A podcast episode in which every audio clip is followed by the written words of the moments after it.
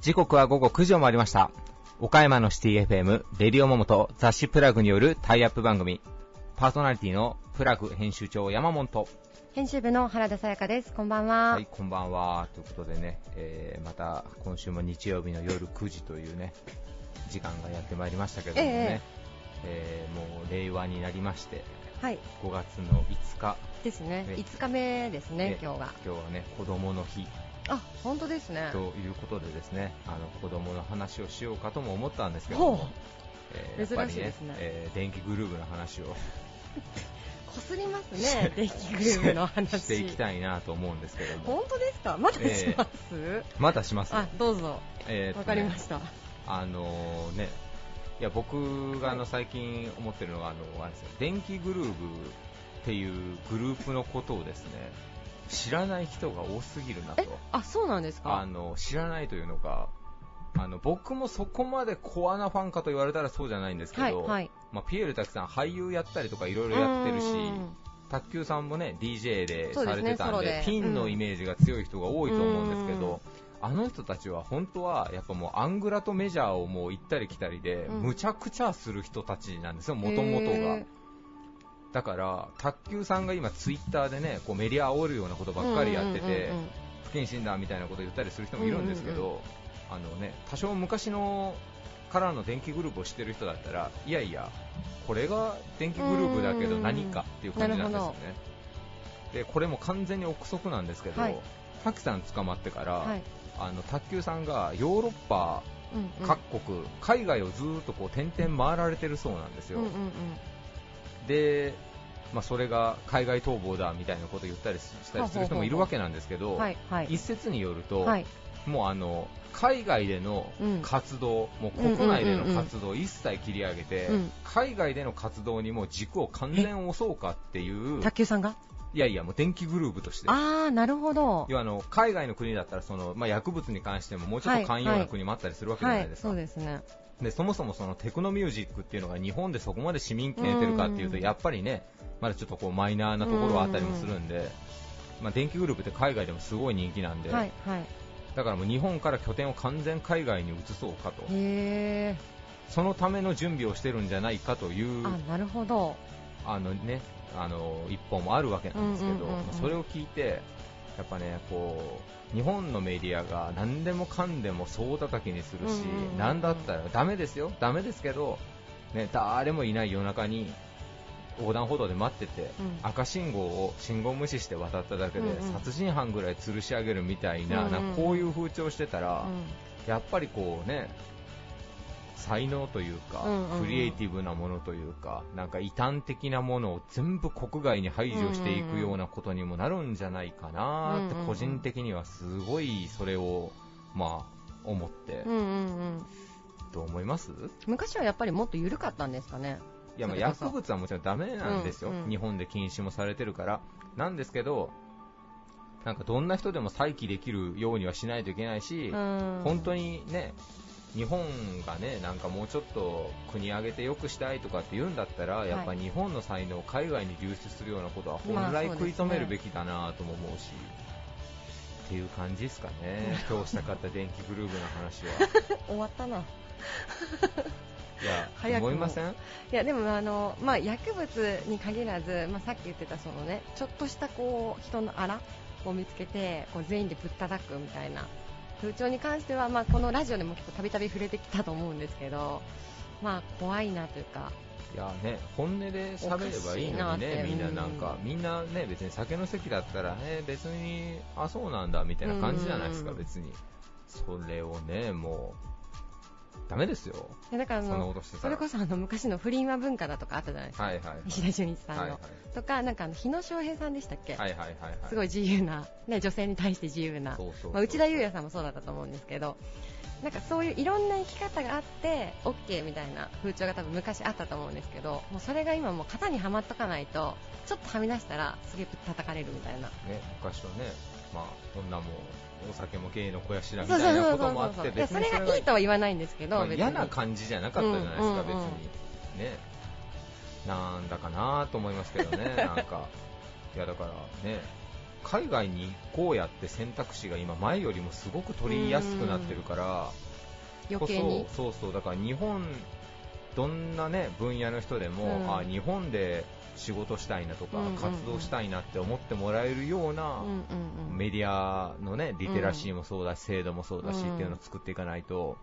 ね、だからね、岡山はねもう薬物特区にして。いやいやいやいや。危険な思想をしゃべるな ラジオで。公共の電波に載せますね。しかもまたあれですよ、ビッグゲストのインタビュー、この後に控えてますからね。ね。いや、ゲストの方たちとはもう一切関係はございません。これはもう僕のヨタ話なんで、もう全然関係ないんですけど。もちろんそうなんですけど。そのぐらい、なんかこうね、はい、しないと、うん、ね、世界にはね、大麻でも合法の国もあるわけじゃないですか、ね、言ってみたら、うん、だって日本、あれじゃないですか、今もうあの海外、中国でもどこでも、はい、もう自動運転から AI から何からもう何でも先に特区でも何でも作ってバンバンやるのに、うんうん、日本だけ規制、規制、規制でも完全に手遅れてるじゃないですか。でなんかそれこそ今話してたやつって、まあ、今回あのね一番最新号のプラグで、ね、発信させてもらってるあのうちのコンセプトともちょっと重なる部分があるのかなと思って聞いてたんですけど、はい、そ、ね、ちらはねあのね4月の19日にプラグの最新号、はい、あの発刊になりましたんでね、はい、ちょっとぜひね、単位のない文章ですけど、ぜひ読んでいただけたらなと、はい、今日そういえば本が出て最初の放送ぐらいですよね、違います、違います、あ2回目ですかね、そうです、そうです、28日、21日だったんで、これで3回目ですね、あ本当ですか、はい、1回も本が出て宣伝を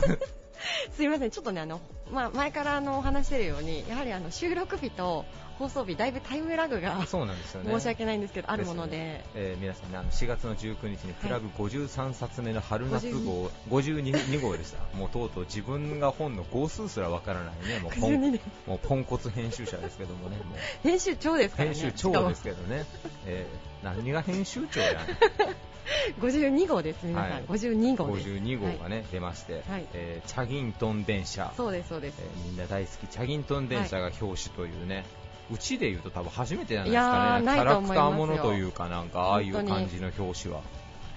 なんかね、結構今回の藤田ニコルさんとかモデルさんも出られてますけど、はい、ね、東京オリンピックを前に有森裕子さん、フェンシングの為末あフェンシングフェンシングの太田裕樹さん、はい、えー、あと 400m ハードの為末大さんとか、はい、アスリートの方にもたくさんあのご出演いただいてて、はい。まあ、いろんな下にとも話もしていただいてますのでぜひ皆さんチェックしていただけたらなと思います。はい、それでは行きましょう、えー、続いては岡山地元リーダーたちの思考を探るバリアスリーダーのコーナーです。誰もが知る有名企業から岡山の隠れたすごい企業まで約200名のリーダーの皆さんへインタビューをしてきました。毎回の放送ごとに数人ずつインタビューを公開していきます。今回のテーマは仕事とは〇〇だ。ということで、えー、リーダーの皆さんにご自身のお仕事の哲学お話をいただいております。リーダーたちへのインタビューには岡山で頑張る皆さんの明日の活力になるようなヒントが隠れているかもしれません。今回のゲストは平林金属株式会社代表取締役社長平林実さん。下津井電鉄株式会社代表取締役社長永山久人さん。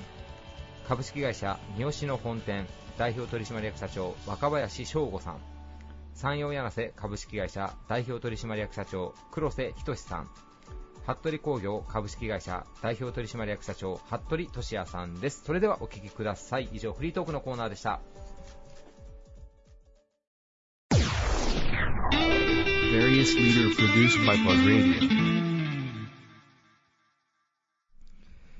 独自のリサイクル技術で役目を終えた様々なものを価値ある資源に再生する企業。全国初の有人型資源集積システムエコビンも運営されています。平林金属株式会社代表取締役社長の平林実さんです。よろしくお願いいたします。はい、よろしくお願いいたします。えー、いつもあの個人的にも会社的にもあのエコビン大変利用させていただいてありがとうございます。ありがとうございます。はい、あのスタッフさんもいつもすごく優しく手伝ってくださるので、すごくいつも助かってます。ありがとうございます。はい、えー、では早速今回のテーマについてお伺いしたいと思います。はい、えー、仕事とは〇〇だということで、経営者の皆さんにご自身のお仕事の哲学お話しいただいております。はい、えー、平林社長にとってお仕事とは一体何でしょうか？そうですね。仕事とは学びですか？学び。はい、えー、その言葉を選んでいただいた理由なんかもう少し詳しく教えていただいてそうですね。あのー、やっぱり日々仕事をしていくっていうことで、はい、えー、まあ、今日より明日、明日より明後日、はい。えー、いろんなことがやっぱり向上できたり、はい。えーまあ、克服したり、解決したりっていうことの連続だと思うんですよね。はい、だからまあ後ろに下がるっていうのは良くないので、うん、そのためにはいろんなこと、はい。まあ、経営者だったら感性がいるかもしれない。感じる力、はい。えー、それから仕事をしているスタッフでもやはり何かこう今日より明日？できるように、はい、お客さんが喜んでくれるとか、はい、いい商品が出来上がったとかありますよね、はい、まあ、向上していくっていうか学びだと思いますけれども。なるほど、えー、やっぱりそのお仕事柄というかあのホームページなんかも拝見させていただいてて、はい、まあ、リサイクルのことなんかもホームページ掲載されてるんですけども、はい、やっぱり今どんどんこう進んでいってるというかいろんなものをリサイクル技術を開発やっぱされてらっしゃるというのはもうまさしく学びというかそうですね。あのー、まああの昔作ったものを何年か後でやるっていうことが多いじゃないですか、はい、ですから今、えー、街に出てみる、えー、それから、えー、まあえー、例えばいろんな地域に行ってみるっていうことが将来そこにあるものが、やがてリサイクルされなきゃいけないっていう将来のまあまあ課題というか宿題はもらってる状態ですよね。ところが、えー、実際やるのは、はいえー、過去作られたものがやってくるので、はい、えー、そこで例えば、えその時代は良かったけれども、はい、今はその物質は使っちゃいけませんみたいなの出てきますよね、はいはい、その当時は便利なものができたねって言ってたけど、うん、いろんなものが研究されていって、はい、えー、例えばフロンガス抜かなきゃいけないとか、はい、えー、こういった水銀リレーを取り外さなきゃいけないとかっていうふうにこう当時分かってないことっていうのいっぱい出てきますから、まあ、常に学びながらっていうところでしょうかね。なるほど、はい学びというかこう社長こう街の見方がちょっと他の方と違うかもしれませんね。なんかこう今皆さんが使っているものがいずれまあこういったふうにリサイクルに生きてくるか、ねはい、これは職業病だと思います、はい、例えば新幹線乗ってもみんなどんなものを持ってるか、はい、ですからほとんど私は自あの自由席に乗るようにしてます。そうです、ね、はな,、ぜ自由席なんですか？ね、えー、自由席が一番やっぱり、その時のことが分かる。若者とも同じ空間にいられるし、はい。えー、いろんな県外の人もあそこ入り乱れますよね。確かに確かにえー、だからあの結構ウォッチしてますよね。へえ、はい、あえてグリーン車に乗られはしないんですね会社が乗らせてくれないんじゃないですか。社長に言っておきます。素晴らしいですね。なんか社長は自ら率先して、はい、でもやっぱこう普段その新幹線のお話みたいに何かある時にはやっぱりこう大多数の方がいらっしゃるところに行って、まあ、マーケティングも兼ねてっていうのはやっぱもう常々ご自身で稼いでられてるんですか、ね、はい、だからテレビのことそれから新聞、はい、それからまあインターネットとか SNS それと、はい、現地の生の情報がありますよね、はい。えー、昔だったら多分一つのものが全て同じこと書いてある同じこと言ってるっていうのが違いますよね、はい、だからそれをやっぱり感じていくことが必要かなというふうに思ってますね。はいおっしゃられる通りもまさしくも学びをもうご自身自ら実践してされてらっしゃるという感じですね。そうですね。昨日たまたまあの異業種の会があったんですけど、はい、えー、みんな同じ色の、はい、えー、薄手のインナーダウンを着てました。え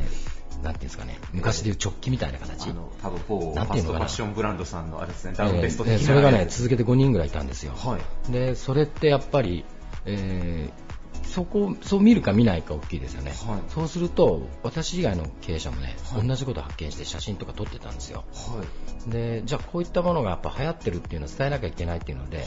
えー、じゃあみんな SNS それ上げて、はい、えー、シェアしようみたいなことでこう、まあ、あのおじさん連中が、まあ、ちょっと遊んでたんですけども、やっぱりどの仕事をするのもそういうことやっぱり気がつくん。だなというふうに思いましたね。はい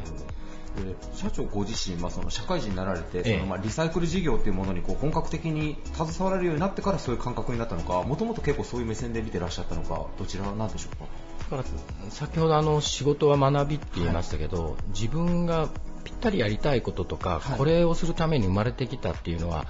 多分そうですね、例えばあのメジャーリーグの大谷選手なんかそうかもしれないですね、はい、やりたいことと求められたこと全部一致している、うん、でもなかなかそうじゃないことって多いですよね、はい、でも今ある仕事を一生懸命こう追求していくと、はい、えー、何かこうこううまくこうなんていうんですかね。成長していくとかクリアするとかやりがいとか効率が良くなるとか、はい、いろんなことで一生懸命やったらこう面白くなってくると思うんですよね。はいから、まあ、あの業種とかそういったことを抜きとして、はい、常にやっぱり感じて、はい、えー、世の中どうなっていくんだどうなってるんだろうかの繰り返しのような気がしますよね。なるほど、はい。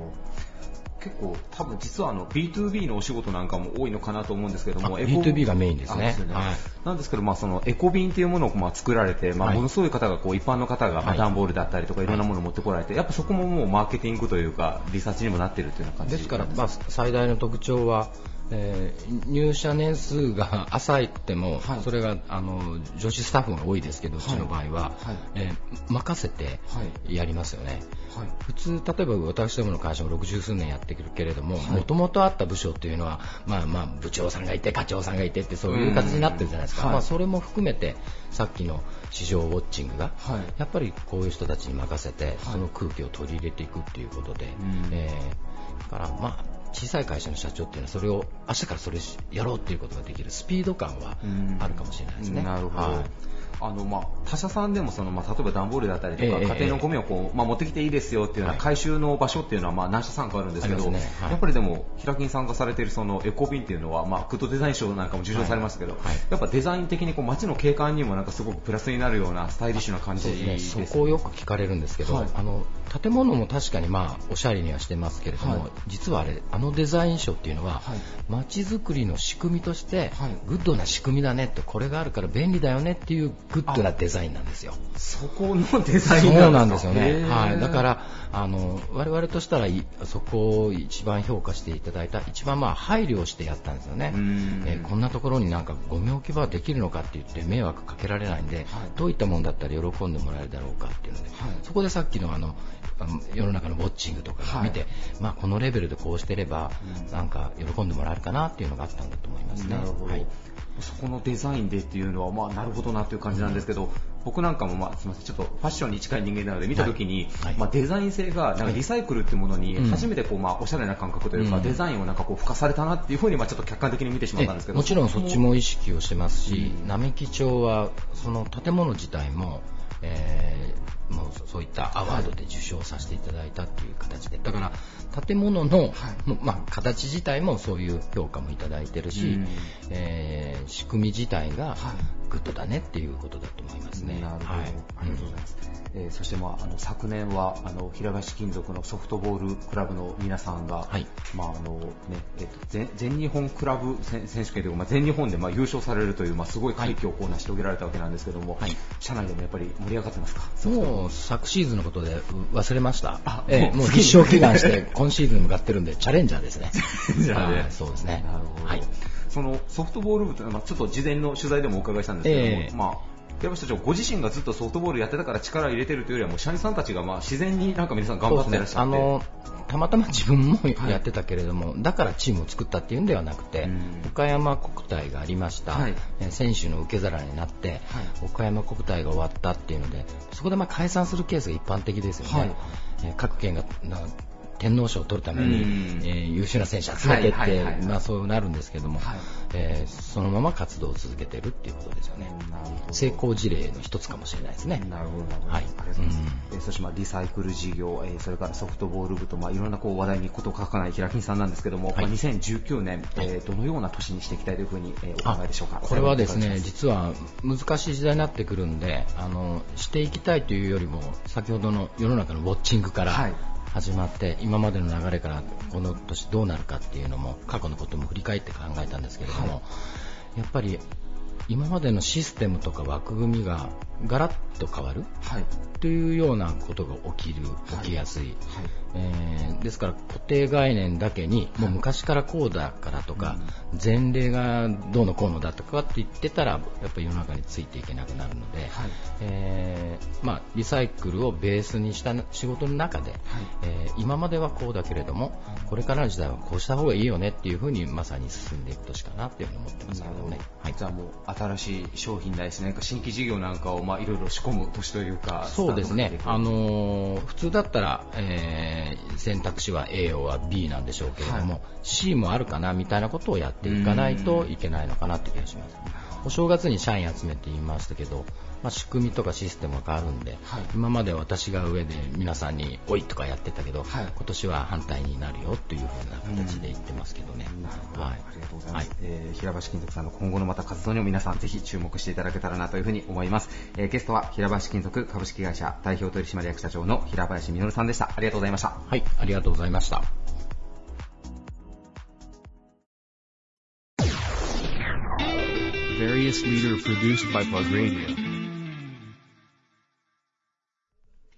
旅客運送を中心に住宅、不動産業などのサービスも展開。1911年創業、下田の愛称で親しまれる老舗企業、下津電鉄株式会社代表取締役社長の永山久人さんです。よろしくお願いします。はい、よろしくお願いいたします。お願いいたします。はい、え今回テーマがですね、はい、あなたにとって仕事とは何でしょうか、うん、というテーマなんですけれども、うん、早速永山社長にとって仕事とは一体どういったものでしょうか、うん、そうですね、あの仕事ってもうなんていうのかなその人々が今持たれてる仕事も山のようにありますけど、はい。はい、あのまあ、私に限ってね、はい、えー、言うならばあいわゆるこう天命っていうんですかね、えー、自分の人生をかけて、はい、えー、なすべきこと。要は自分が生まれてきた意味、自分の人生のあるべき意味、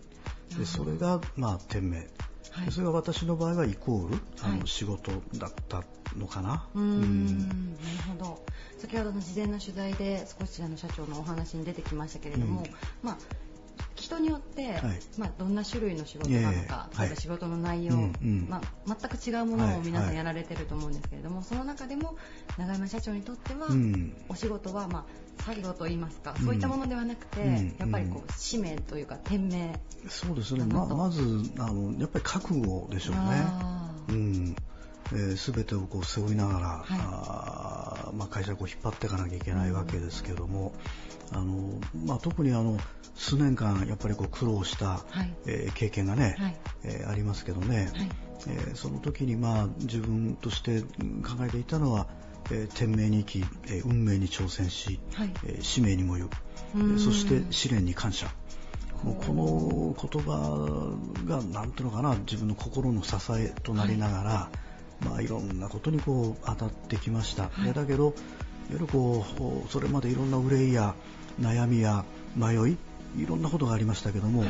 結局自分にとってのその天命これ人生、はい、生きてる意味生まれてきた意味って、うん、それが今回その会社の例えば窮地を、えーえー、脱する。要は自分の生き様っていうのはいわゆる先代から受け継いだ会社の負の部分、これをもうどれだけきれいにして、いい会社を作ってそれを後世に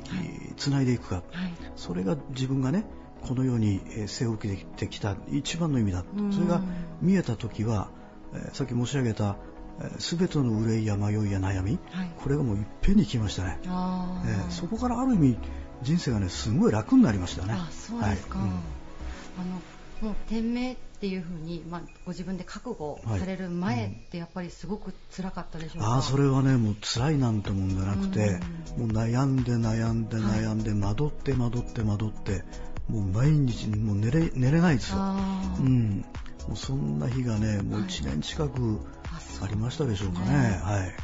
じゃその日々を乗り越えられたからこそ、うん、今、まあ、ご自分の仕事とは自分にとって天命だというふうに思えるようになった、ね、ということですかね。はい、でただやっぱり縁っていうものもありますから、えー、さっき申し上げた文言というのは私のこう敬愛する藤岡弘さんっていう方から頂戴した一枚のこう色紙に書かれてたことなんですね。でその藤岡さんとの出会い、はい、でそしてその色紙を20年前に頂戴をした、はい、でそれがえー、最近になって自分の心の支えになって、うん、大変あのありがたいことだというふうにこう感じてます。ありがとうございます。あの前後のラジオのあの収録のタイムですね、えー、あの事業と理念を次世代へとつなぐ、うん、それがあの自分に岡山にとってできることだとい。うふうに教えていただいたんですけれども、はい。うん、先ほどもお話に出たようにやはりこうご自分が、まあ、負の部分をそぎ落として、はい、いいものを後世に残していく。そこはものすごく強くお持ちなのかなと。で、ね、とにかくあの今世間でよく言われてますなんとかファースト。あはい。でね自分ファーストこれはね私大嫌いなんですね。大嫌いです大嫌いです。うん、はい。もうこれはまあ簡単には自分さえ良ければいいっていうことで。えー、ある意味、まあ、あの狩猟民族的な生き方、はい、考え方なんですけどもやはり我々日本人というのはやっぱり農耕民族として、えー、いわゆる二毛作三毛作、えいろんな知恵の中で自分たちが力を集めて、えー、生きていける術、これをねあの形にする民族だと思ってですね。で狩猟民族の場合、まあ、見た目はかっこいいし、はい、豪快でいいんですけども結局刈り取る獲物がなくなっちゃった時にさあどうするの？としたら周りを殺しながらしかね生きていけないんですよ。だからそのなんとかファーストってのはね私はもう全く感覚的に、まあ、それを良しとする経済学ですから、はい、良しとする部分もあるんですけども私の感性の中では非常にこう苦手な生き方だったらやっぱ生き様だというふうにこう感じてます。なるほど。あの師匠、まあ、お若い時からかなりご苦労があったと思うんですけれども、はい。うん、やっぱりその時はですねお仕事に対する捉え方、考え方っていうのは、うん。はい、今とは全く違うものでしたでしょうか、えー、っとね、さっき申し上げた自分の店名が見えるまでは、はい、もう辛いものでしかなかった辛いものでしかなかったですか、うん、あのなんだろうなあれおかしなもんですね。その店名が見えたらね本当にね気持ちが楽になります。うん。だから人間ってあの辛いっていうのはやっぱり悩んだり、はい、惑ったり苦しんだりで辛いじゃないですか。でそれが迷わなくて済む、はい、ね、で迷うことないから苦しむこともない、うん、それがこう消えていくとね非常にこうなんだろうな楽になりますよね。でただ私はあのこういう還暦が近い年になって初めてそれが見えた分かった。だけど世の中にはもっと若くしてあの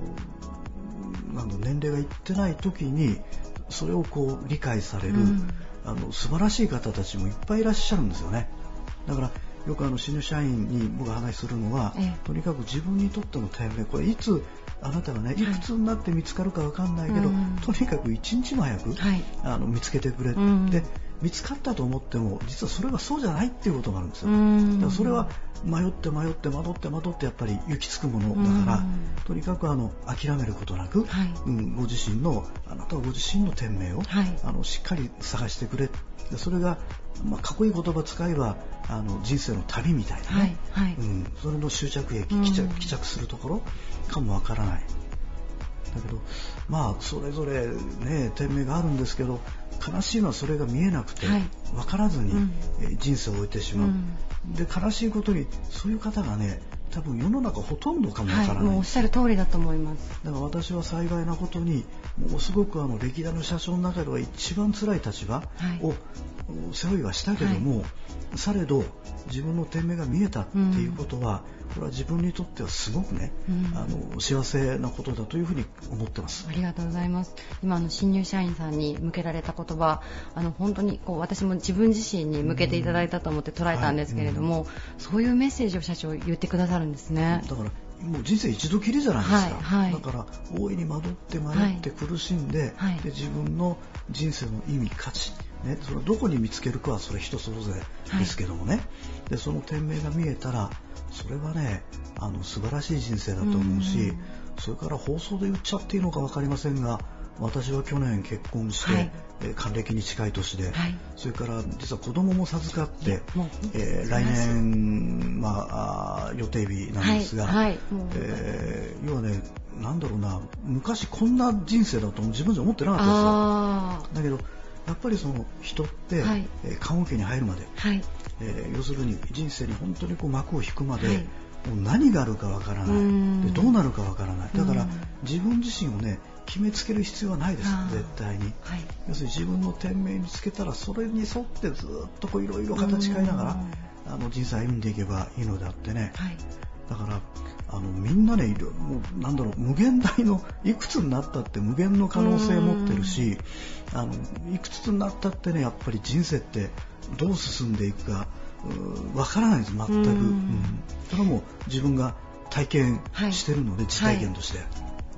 だから皆さんまだ若いから、はい、まだまだねもっと人生ね楽しめますよ。ありがとうございます。何が起きるかもうワクワクしながら、はい。うん、生きていけば僕はいいと思う。いやもう本当になんか元気が出ますね社長、うん、そう言ってもらえると。いやいいないっぱいあって時間が。でも社長もあれですね、うん、来年からまたちょっと新しい生活といいますか、すね。うん、家族が増えますのでね、はい、うん、どうなるか分かりませんけど、はい、まあ年が年なんで、えーまあ、精一杯やっぱり子育て、はい、えー、に頑張って、はい。えー、いきたいなと思ってます。ぜひ、うん、じゃあ次回のラジオの収録の際は、あの新しく生まれたお子さんのお話も、ね、はい、その頃には何かお話ができるかもしれませんね、はい、ぜひ教えてもらえたらと思います、はい。うん、ありがとうございます、はい、ありがとうございます。本日のゲストは下津井電鉄株式会社代表取締役社長の永山久人さんでした。ありがとうございました、ありがとうございました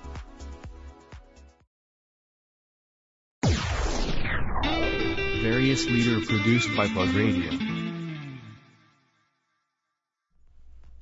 お弁当の製造販売や高速サービスエリアの運営事業を行う創業200年を超える老舗企業株式会社三好の本店代表取締役社長の若林翔吾さんです。よろしくお願いします。はいこんにちは。こんにちは、は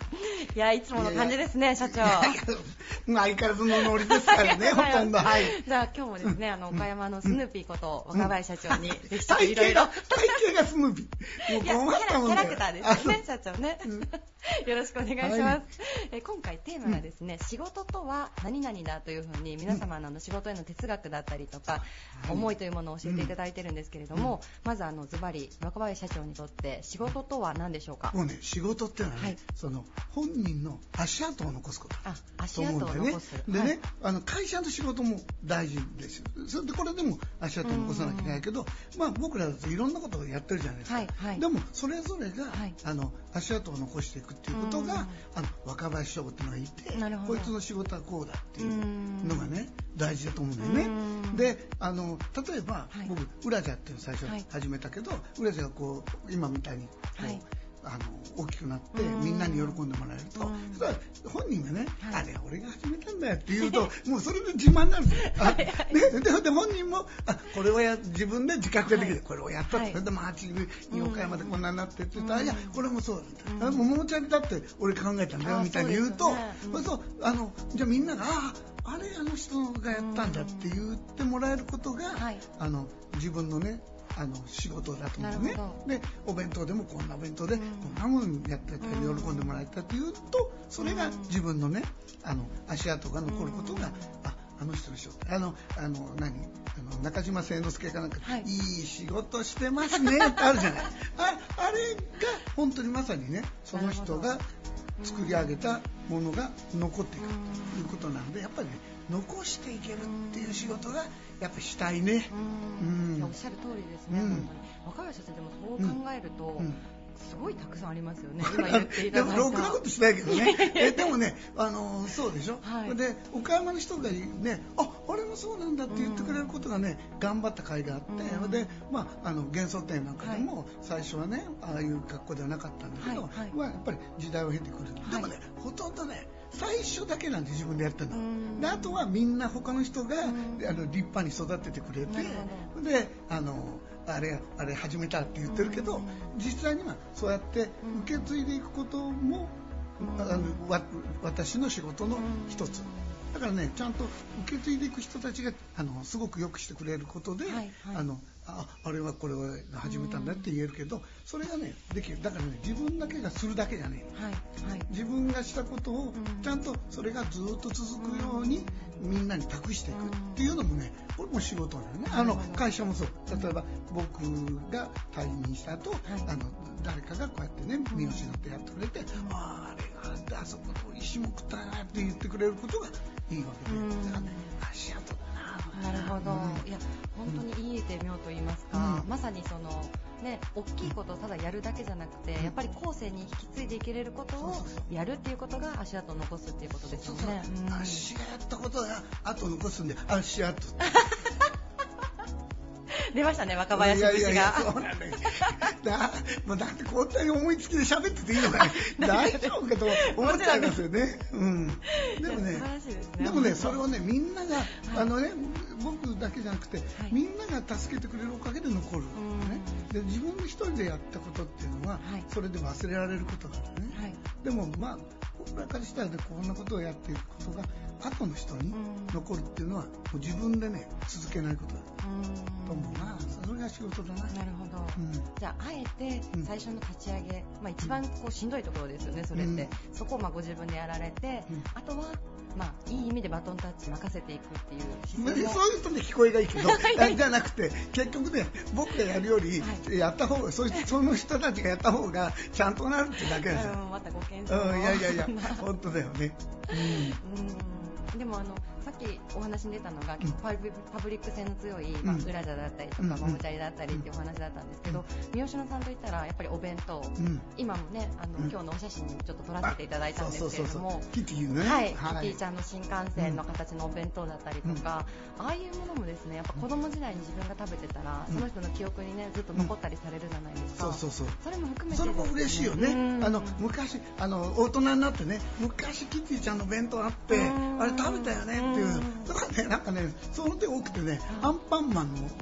ちで作ってて、それからシンカリオン、今度、今度新発売になってね、シンカリオンって、あのお弁当とかね、それからなんかこうそういうっていうのがいっぱいあってでその人たちが今度あのアニメに触れてて、はい、ここで自分たちのあの気に入ってるアニメの「おお弁当あるんだ」って言ってくれて食べて「お美味しいじゃん」でこの器また使えるじゃん。って言ってくれることが、今度またね、仕事としてはやりがいあるですよね。そうですよね、本当に。あとあれですよね若林社長そのキャラクターも、やっぱり、かなりの足跡を残されてるんじゃないですか？情けないなでもね 一度会ったらね、もう忘れない やっぱキャラクターをされてると思うので。どう言ってコメントしてたか分かんないけどね。それ嬉しいわでも、はい、いや今日もあのリスナーの方々にですねしっかりあの岡林社長の元気とパワーをお届けすることができたと思うので。ありがとうございますでもね、僕の3倍ぐらいみんな頑張ってね。いやいやいや。でもあの足跡を残すっていう、うん、まあ、そういうのを心がけてお仕事ができたら自分もいいなっていうふうに思いました、うん、本当に。で、はい、僕もうそれでそれが生きがいなんで、ね。あのいいですよ。はい。ありがとうございます。はい、本日のゲストは株式会社三好の本店代表取締役社長の若林壮吾さんでした。ありがとうございました。サン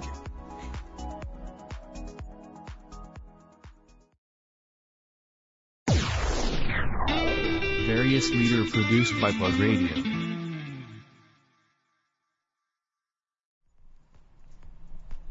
世界で屈指の品質を誇る高級車、メルセデス・ベンツなどの輸入車を岡山県で60年以上にわたって取り扱う正規販売店、山陽柳瀬株式会社代表取締役社長の黒瀬仁さんです。よろしくお願いします。よろしくお願いします。えー、今回のテーマ、えー、仕事とは〇〇だということで、はい、皆さんにお仕事の哲学お話しいただいております。黒瀬社長にとってお仕事とは何でしょうか？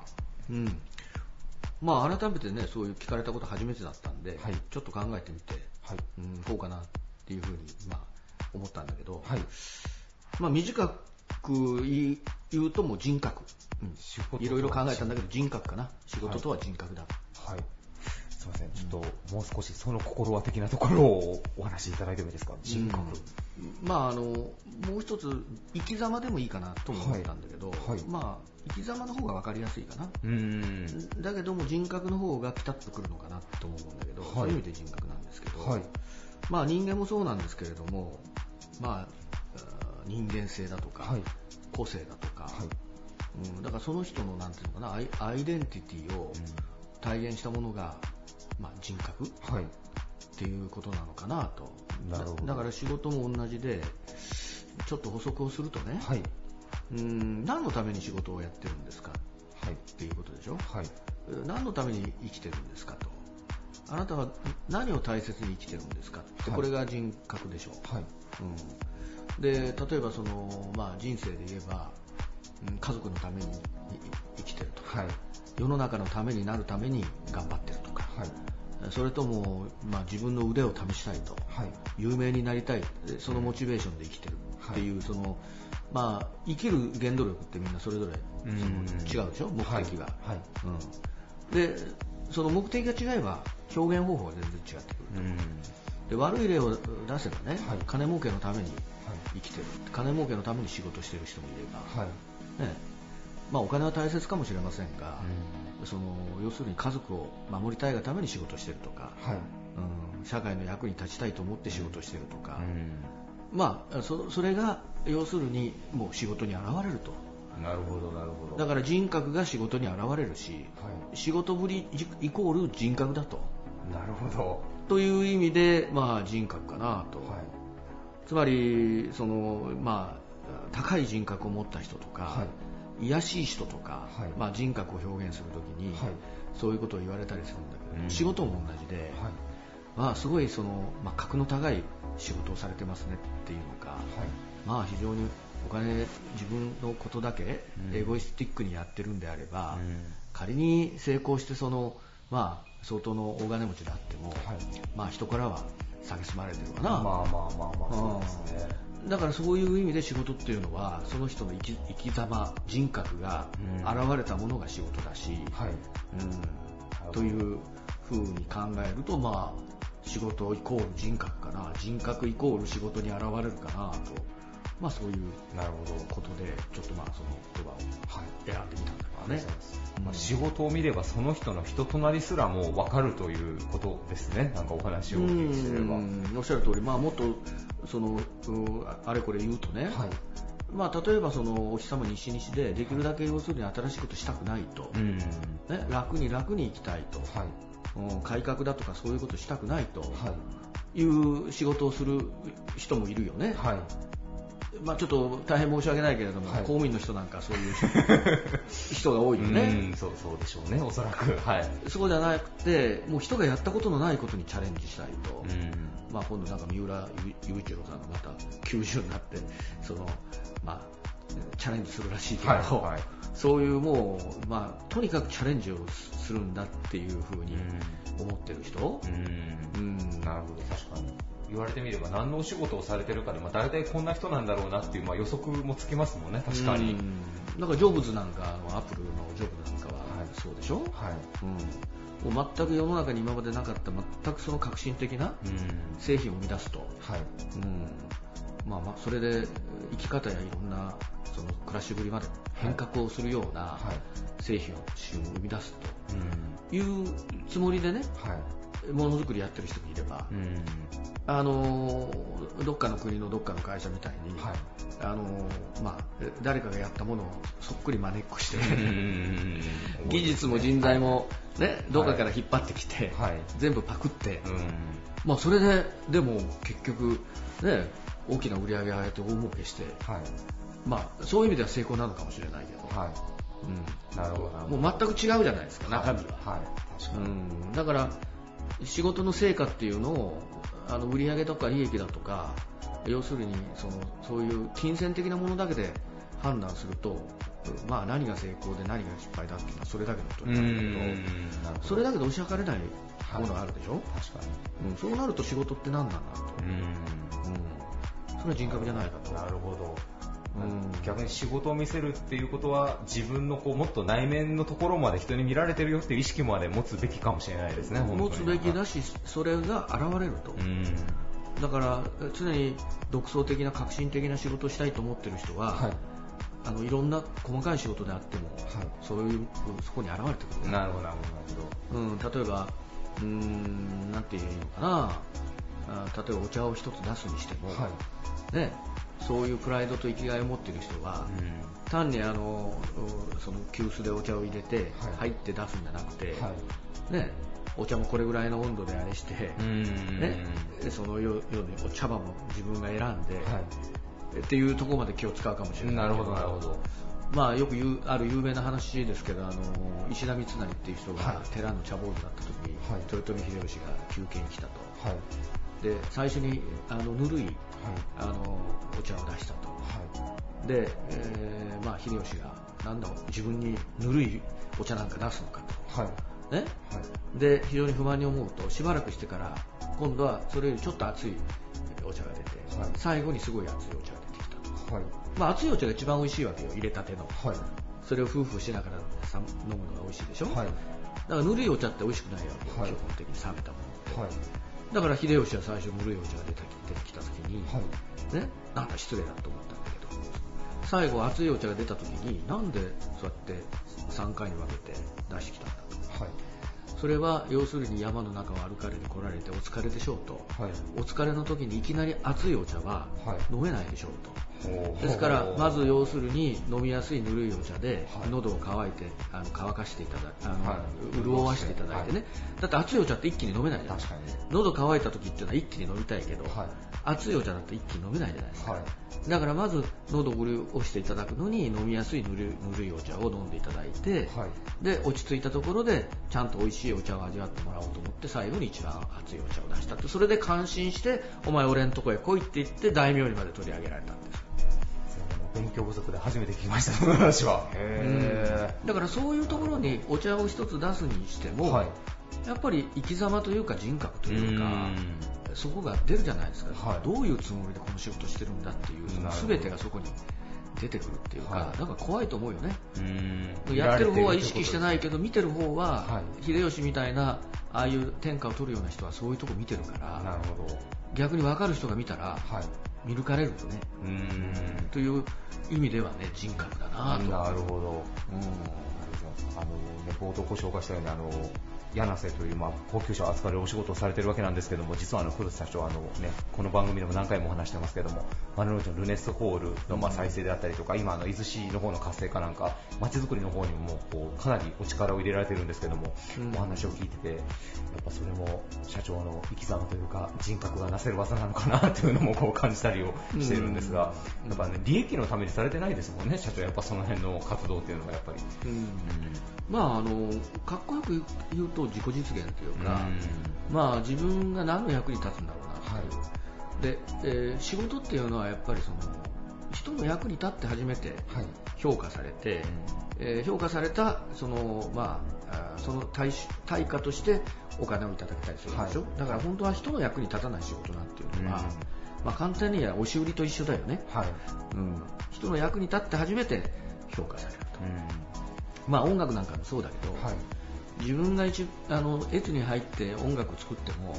聴く人が評価してくれなくて、はい、1枚も CD を買ってくれなかったらこれ成り立たないわけで、まあまあそうですね。何十万人っていう人があなたの曲を聴きたいなっていうことで、うん、ダウンロードしてくれたり CD 買うからそこに価値が発生するわけで、はい、つまり相手が喜ばないと仕事っていうのは成立しないものなんですよ。だからそれが、あのー、まあ、お金に変わったりとか、はい、人気に変わったりとか、はい、尊敬に変わったりするだけで対価が、はい、基本はそこだと思うんですよ。だから自分が何の役に立ちたいのかっていうところが、僕は原点で一番大切でそれが人格なんだと思うんです私の場合はまちづくりをやってるのは、まあ、前も何回も言ったことあるけども、まあ、私のやってる仕事っていうのは地域があのまあ、元気よくなっていいよあの地域になって人が集まってくるようにならないとね、はい、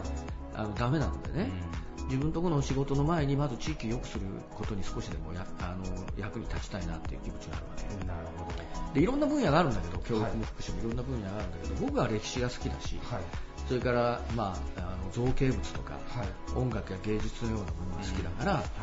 ん、まあ自分の好きな分野でね、うんまあ、役に立てることをやりたいなっていうのが、まあ、ルネスに関わったことにもつながるし今、伊豆市やお城の周辺の街づくりに関わってるっていうのも、はい、まあ、そこが原点であるんだよね。なるほど、うん、いやもう社長の常の中でも先日の話していただかないといけ ないぐらい、ちょっと頑張らないといけないなっていう気持ちになりますけど、お話を聞いてたら。まあ、それともう一つ、はい、あの一番大切にしていることは、はいこの仕事は自分じゃないとできない仕事なのかな、はい。うん、自分じゃなくてもできる仕事なのかな、はい、だから自分じゃなくてもできる仕事だったらもう誰かにやってもらったらいいんじゃないのと。いうふうに思うんですよ。だからやっぱり人間はいろんな価値を持ってるから、はい、スマップのあのお花屋さんじゃないけど、はいはいはい、自分しか発揮できない価値を発揮したいと、はい。うん、だからルネスの時もみんな引き受け手がいなくてねでも私しか引き受け手がいないっていうような状況で、あ、これはもう私がやらないとダメかなっていうふうに自分の中で、ちょっと生意気ながら感じたから、これは僕がやろうと。で今、伊豆市のまちづくりも、まあ、あの伊豆市の皆さんからいろいろ頼られてというかね、はい、相談を受けていろいろその協力しているうちになんか知らないけど、うん、まあこう中心で旗を振らなくちゃいけないような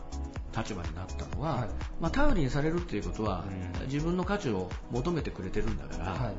ああそうかじゃあここで頑張るのが私の使命なのかな、はい、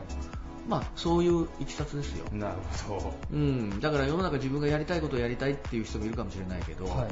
それも大切だけれども、はい、自分がなんかあの役に立つことを見つけて、そこで価値を発揮したいっていうのが、うん、まあ私の、なんていうんですか、仕事感の中にあって、はい、常にそういうふうに思ってます。なるほど。だから、要するに他の人が、でもできるようなことじゃなくて、他の人じゃこれはできないな、自分ならの、ならの自分ならではのか、はい、オリジナリティっていうことが非常に大切だなるほど。だからそれがオンリーワンだよね、はい。うん、オンリーワンのやっぱり、えー、仕事を目指したいと、はい。うん、いうふうに思うんですけどね。それはまあ私の考え方で、はい、いろんな考え方ベストを、ね、目指す人もいるかもしれないけど、はい、ナンバーワンを、はい、僕はオンリーワンを目指したいということです。近年が多すぎてあれですけども大変今回も勉強させていただきました。ありがとうございます、えー、ゲストは山陽柳瀬株式会社代表取締役社長の黒瀬仁さんでした。ありがとうございました、はい、ありがとうございました。Various leader produced by Plug Radio.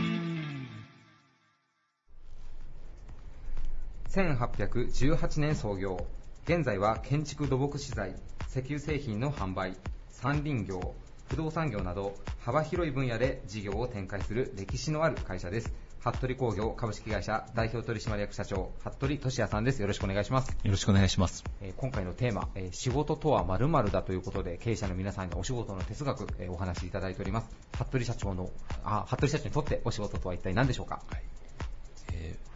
サバイバルです。サバイバル。サバイバルで、えー、なぜこう、お仕事と言われてサバイバルという言葉を選んでいただいたんでしょう、はいまあ僕にとっての仕事っていうのは経営なんですけども、はい、あのちょうど今年創業200周年を迎えました、はい、過去の歴史とかをこう振り返るチャンスがあったんですけども、はい。えー、まあ、様々な無数の危機をあの先人たちはこう乗り越えてきたんだなっていうことがこう分かりました、はいえー、で実際私たちもこう毎日日々を仕事をしているといろんな問題とかトラブルとか、はい、競争とか、はい、あのいろんな課題にこう直面しててですね、はい、あのなんでこんなに俺だけっていうあのこともあるんですけども、はい、やっぱりそれがこう自分のこの自負というか自信になって、うん、その積み重ねが、まあ、今日であって200年という歴史なんだということを、まあ、今年200周年を迎えて過去を振り返ることでこう認識できましたので、はい。まあ、そういったことにもこうめげずに前向きに挑戦していきたいなという気持ちを新たにすることなんかこう時代的にねなんか働き方改革に始まりなんか CSR の重要性とかまあ、ちょっと言い方悪いですけど耳障りがいい言葉が、ね、世の中溢れてるような気はしますけどやっぱ基本サバイバルだっていう意識を持っておくっていうのはやっぱ、ね、大事なことかもしれないですね、そうですね。あのうちも今採用活動をして、はい、あのこんなやりがいがあるよとか楽しいよっていうような話を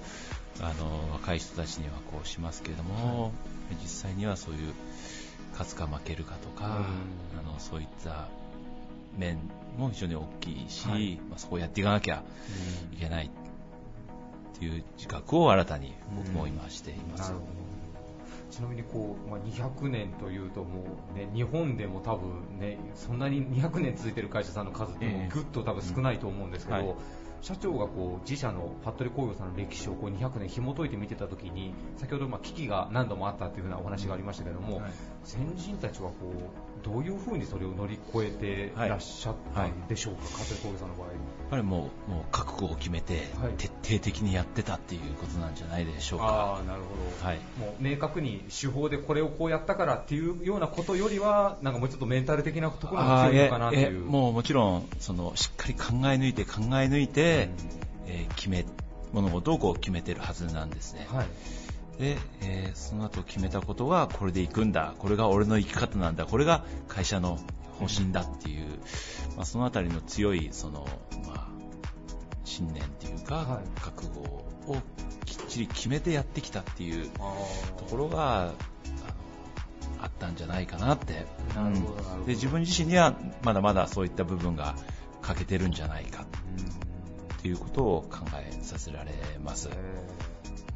単純に A がダメだから B にしようとかそういうことではなくて B で行くんだっていうなんかももっと強いものをこう、はい、歴史振り返ってみても社長は感じ取られた、はい、ことなんですね。あの牛窓にある昔のあのの家が今まだ残ってるんですけれども、そこの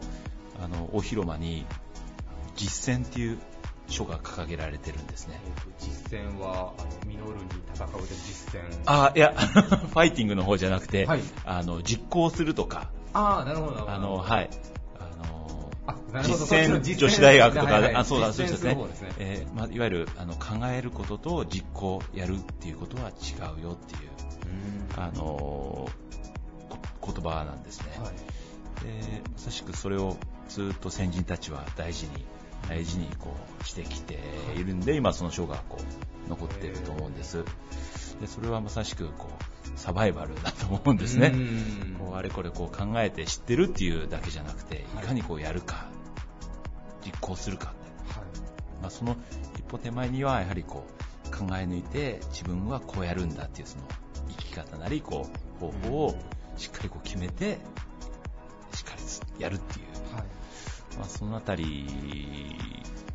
がやっぱり大事仕事していく上でも大事なんじゃないかと思いますし、はい、まあ、サバイバルしていくためには、はい、そういったことが大きな一つポイントになるのかなと考えています。僕らには200年の会社を背負われている重荷っていうのはちょっともう想像ができないんですけども、やっぱそのあたりプレッシャーというのもやっぱお持ちでいらっしゃったりするんでしょうか？いえ、普段はそんなないですよね。でもやはりたまたまそういう節目を迎えて、そういうことをあの考え、知るかけを得れたっていうのはすごく良かったし、それを、まあ、何よりもあの従業員みんなとこう共有できたっていうことは、とても素晴らしいことだったなと思います。えちなみに2019年、えー、服部工業さん、えー、どんな年にしていこうというふうに今お考えていらっしゃいますでしょうか？はい。あの、実は今年からあのいくつかこう新しいことに会社としてチャレンジしています。はい、で来年も一つ大きなこう投資の計画があのあります。はい、やっぱりそれらの事業をこう成功させなければならないんですね。はい、でやっぱり企業ってこう常に走り続けてないといけないと思うんです。で、来年はたまたま、えとも、あの、イノシシで、あの、まあ、突っ込んでいくっていうのは、まっすぐ、ええ、ええ、ええ。ですから、そんな年にしていきたい。で、今考えています。300年に向けての200年のスタートのところなので、なんかね、社長の後の後の代の人たちは今度は社長の頑張りを見られて 多分また永遠と企業は続いていくんだなと思うと頑張らないといけないなって気持ちになんかなりそうですね、はい、やっぱり。僕は8代目なんですけども、はい、まあ、少しまだ先ですけどもきちんとした形で次の世代にバトンを渡していきたいなって思ってます、そのためにまあ日々サバイバルいやもう本当ね継続は力ないじゃないで続くためにはサバイバルだという意識を持つのは大事なことかもしれないですね、本当におっしゃる通りありがとうございます。えー、ゲストは服部工業株式会社代表取締役社長の服部俊也さんでした。ありがとうございました。ありがとうございました。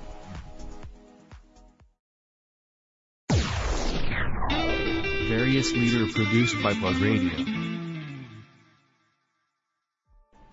バリアスリーダーのコーナーでした。はい、はい、ということでね、本当に毎年いろんな岡山を代表する企業のリーダーの皆さんにご出演いただけてね、もう本当にありがたい。たいもう本当に皆さんありがとうございます、はい、ね。あの前後のこのパーソナリティのヨタ話が、ね、皆さんの足を引っ張ってるということは重々承知はしてるんですけど。ね、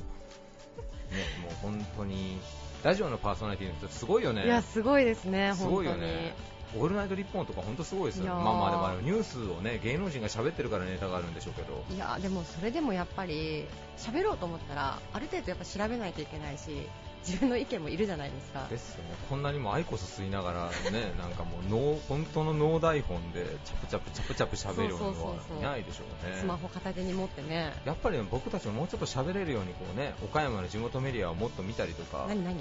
やっぱり情報をもっと収集して、皆さんにもうちょっと有意義な情報をお届けしないとだめですからね、やっぱりちょっと勉強したいなと、あとまあ個人的にちょっと岡山文春法というウェブメディアでも立ち上げましょうかね。危 ない危ない。それはダメだ。岡山文春法をね。はい。ということで、えー、皆さん今週も1時間お付き合いありがとうございました。はい、えー、来週も日曜日の夜9時にお会いしましょう。バイバイ。This radio produced by Okayama Premium Magazine Plug. See you next week.